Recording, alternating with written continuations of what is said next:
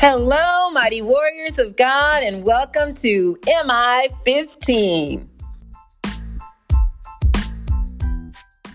Today is Sunday, October 23rd, 2022, and this is day 1677 of our journey together. Thank you so, so much for tuning into our podcast. My name is Jackie, and welcome, welcome, welcome to you. So let's go ahead and get started. Father, we honor you and glorify you and praise you with all of our heart, soul, mind, and strength.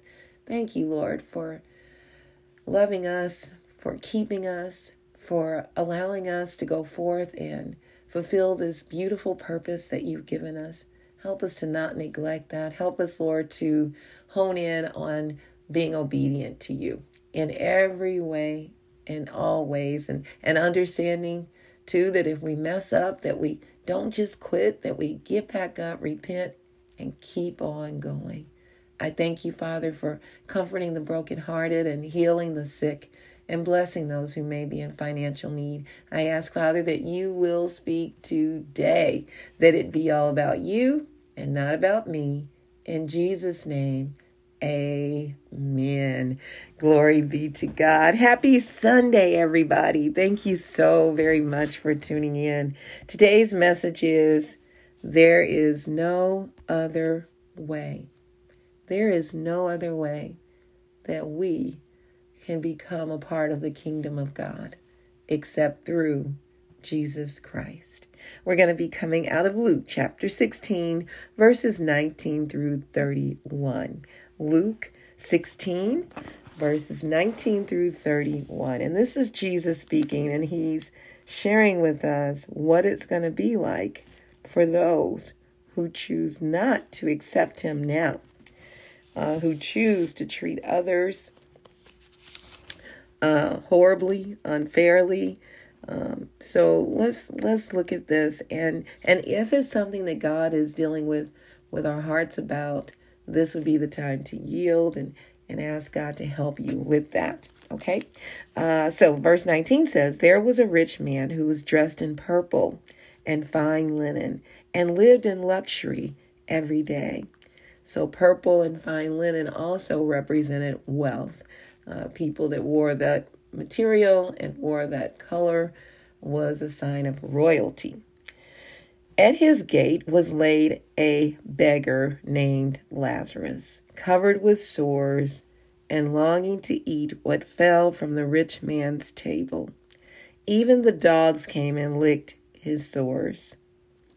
The time came when the beggar died, and the angels carried him to Abraham's side. The rich man also died and was buried in Hades, where he was in torment.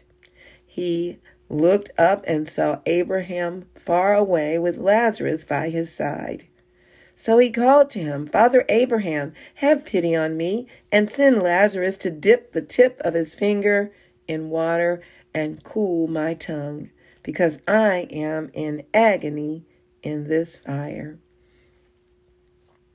But Abraham replied, Son, remember that in your lifetime you received good things, while Lazarus received bad things. But now he is comforted here, and you are in agony. And besides all this, between us and you, a great chasm has been set in place, so that those who want to go from here to you cannot, nor can anyone else cross over from there to us.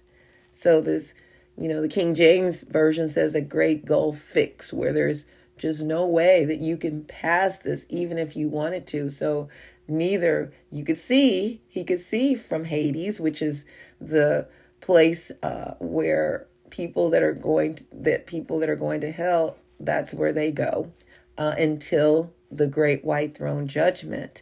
And then death and Hades will all be cast into the pit of fire for eternity. So, um, yeah. So anyway, uh, so from there you you could not see and could not cross between the two. uh, verse 27 says, He answered, Then I beg you, Father, send Lazarus to my family, for I have five brothers. Let him warn them, so that they will not also come to this place of torment. Abraham replied, They have Moses and the prophets. Let them listen to them. No, Father Abraham, he said, but if someone from the dead goes to them, they will repent. He said to him, If they do not listen to Moses and the prophets, they will not be convinced, even if someone rises from the dead. Wow. See, those are that's a sign of rebelliousness, arrogance when people refuse to listen and sometimes feel um, they feel elitist and feel like you know entitled that hey i need special treatment. I don't need just Jesus's word. I need uh, someone from the dead to come back that i you know that i know um, and and let them tell me.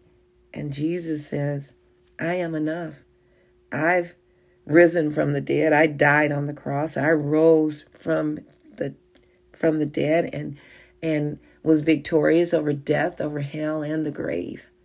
So, if we don't accept Jesus and we've gotten time after time after time of hearing the word and still choose not to, then that will be on us if we end up in hell, if people that do that end up in hell. I'm not going to say we. not on that. I'm not. Okay, point number one Jesus' transformation from heaven to earth transformed our lives from hell bound to heaven bound if we choose. He came to this earth as our Savior, born of a Virgin Mary, whose name was Mary, grew up just as we do, experiencing everything we would, and and uh, and do experience without sinning. He did not sin. We experience things and we do sin, but that's why he came, so that we could have another chance. He knew his assignment uh, was to be the final sacrifice for our sins. Every sin that was committed and every sin that would be committed. His death and resurrection at the age of 33 saved our lives, reconciled us back to the Father, making us heirs and joint heirs with Him, with Jesus Christ. He did this because of the fall of man, Adam and Eve, and the separation between man and God after their sin, after they disobeyed God. Now it's our choice to accept or deny this beautiful gift of salvation that blesses us with eternal life with God, the Father, the Son, and the Holy Spirit. We can choose life or we can choose death. Eternal life in hell with Satan is what represents death, just like the rich man received. Point number two. In these last days, it is critical that we share the word of God with those who don't know Jesus as their Savior and Lord. As we can see, there is one of two places that we will spend eternity.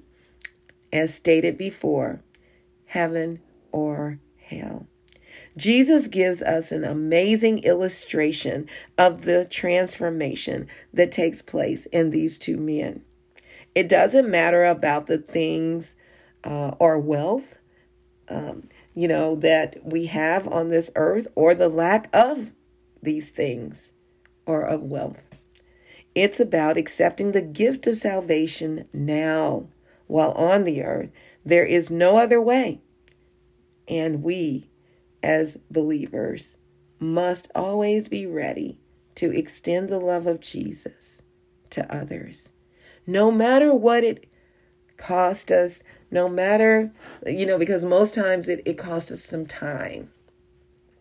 We must make up our minds to be ready to do the will of God at all times, at all cost, because we have a goal, and that goal is to spend our lives, the rest of our lives, with the Lord, and to not treat others badly because of who they are, what they look like, the way they dress, or you know, uh, where they live, uh, how much money they have. It's not about that. It's about loving people unconditionally, just as they are and where they are, to meet them where they are, no matter what we are doing.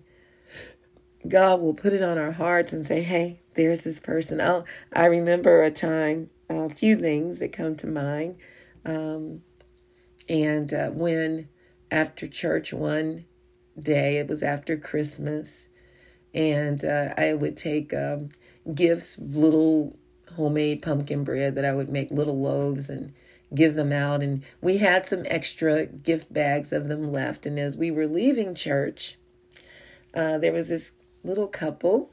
Uh, they were young, uh, young woman and a young man standing on the bus stop. And uh, from our church, I could see them. And it was probably a good, you know, a hundred feet away.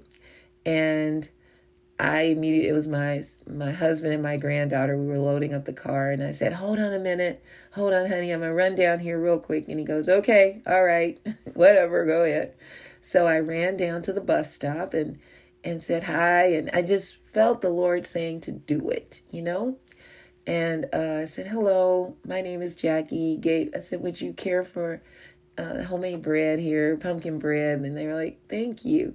And I said, hey, you know, if you ever want to stop by, this is our church right here, and you're more than welcome, you know, and basically letting them know they're family, uh, not, hey, come to church and get saved. It, you know, that's not, that's not a good way to win souls. Not, you got to be wise, like the Bible says, to win souls. And the Holy Spirit will lead you and guide you on how and what to say. And so I went on and left, and and maybe two weeks later, while in church, and there was this young lady that was that came in and she was sitting at, at the front on the front pew and and I went up uh, and sat next to her. And after service she accepted Jesus and she just cried and cried and cried. And uh, she said you don't remember me do you? And I said I don't know. I you look familiar. She said I was the lady on the bus stop that you gave that good bread to. It was so good. I was like, and I thought, look at God. Wow. Praise God. You know, and there was a bond between me and the young lady. She had gone through a lot. She had been uh, prostituted. She had lost her child, um, you know, to the system and wanted her child back. And she was struggling, trying to get a job, trying to get out of that world of evil uh, where you're being prostituted, taken advantage of, and all of those things. So, you know, whatever we could do, we helped. Um, you know, I remember one day she called me and and it was late. I was really comfortable at home. and she called and that was rare and she said, "I'm in a bind. I need some help. I need some I need some hygiene items." And I thought, "Oh, okay." And uh, I said, All right. Uh, me and my husband went and picked it up and met her down. It was, you know, because I lived a good ways away from the church, about 30 minutes, and uh, drove it down, met her there, gave it to her, gave her some other things that she might have needed. And uh, and then I didn't see her much after that. And periodically, but then I saw her again and she had a big smile on her face. She said, I'm changing. I've got a job now and I've been able to see my daughter periodically and, you know, just having that time with her with, um, you know, visitations and uh, with someone else there helping with the visitations or, and I said, that is wonderful. And I saw her maybe one other time, you know, there would be some time in between and she came on a Wednesday night and she just cried and sat there and listened and left me a note. And it was really short, but really powerful and beautiful and, you know, just thanking me and letting me know that she loved me. And I haven't seen her since. This was a good, oh my goodness, a good uh, maybe four or five years ago. And I pray that she is well and the key is I know that she accepted Jesus that day when she walked in the church. Oh my goodness. My mother uh, was the pastor at that time, and she would not dare let anybody walk out of that building without accepting Jesus as their Savior, at least knowing. and every church I've ever gone to, that is the process. And where I am now, that is the process. Understanding and knowing the opportunity you have to accept Jesus as your Savior. And this is your opportunity today. If you don't know Him as your Savior and Lord, here's what the Bible says this is how you accept Him. Romans 10 and 9 says that if you confess with your mouth that Jesus is Lord and believe in your heart that God raised Him from the dead, you will be saved and you are on your way to be with the Lord for eternity. Oh, glory to God. I love you all so, so much. May the Lord bless and protect you. May his face radiate with joy because of you. May he be gracious unto you, show you his favor, and give you his peace. In Jesus' name, amen. And remember, we can do all things through Christ who strengthens us. And don't forget to check us out on our website, JackieBuycksMinistries.org, J A C K I E, B like boy, U Y C K S Ministries.org. Check out the messages and please share them with others.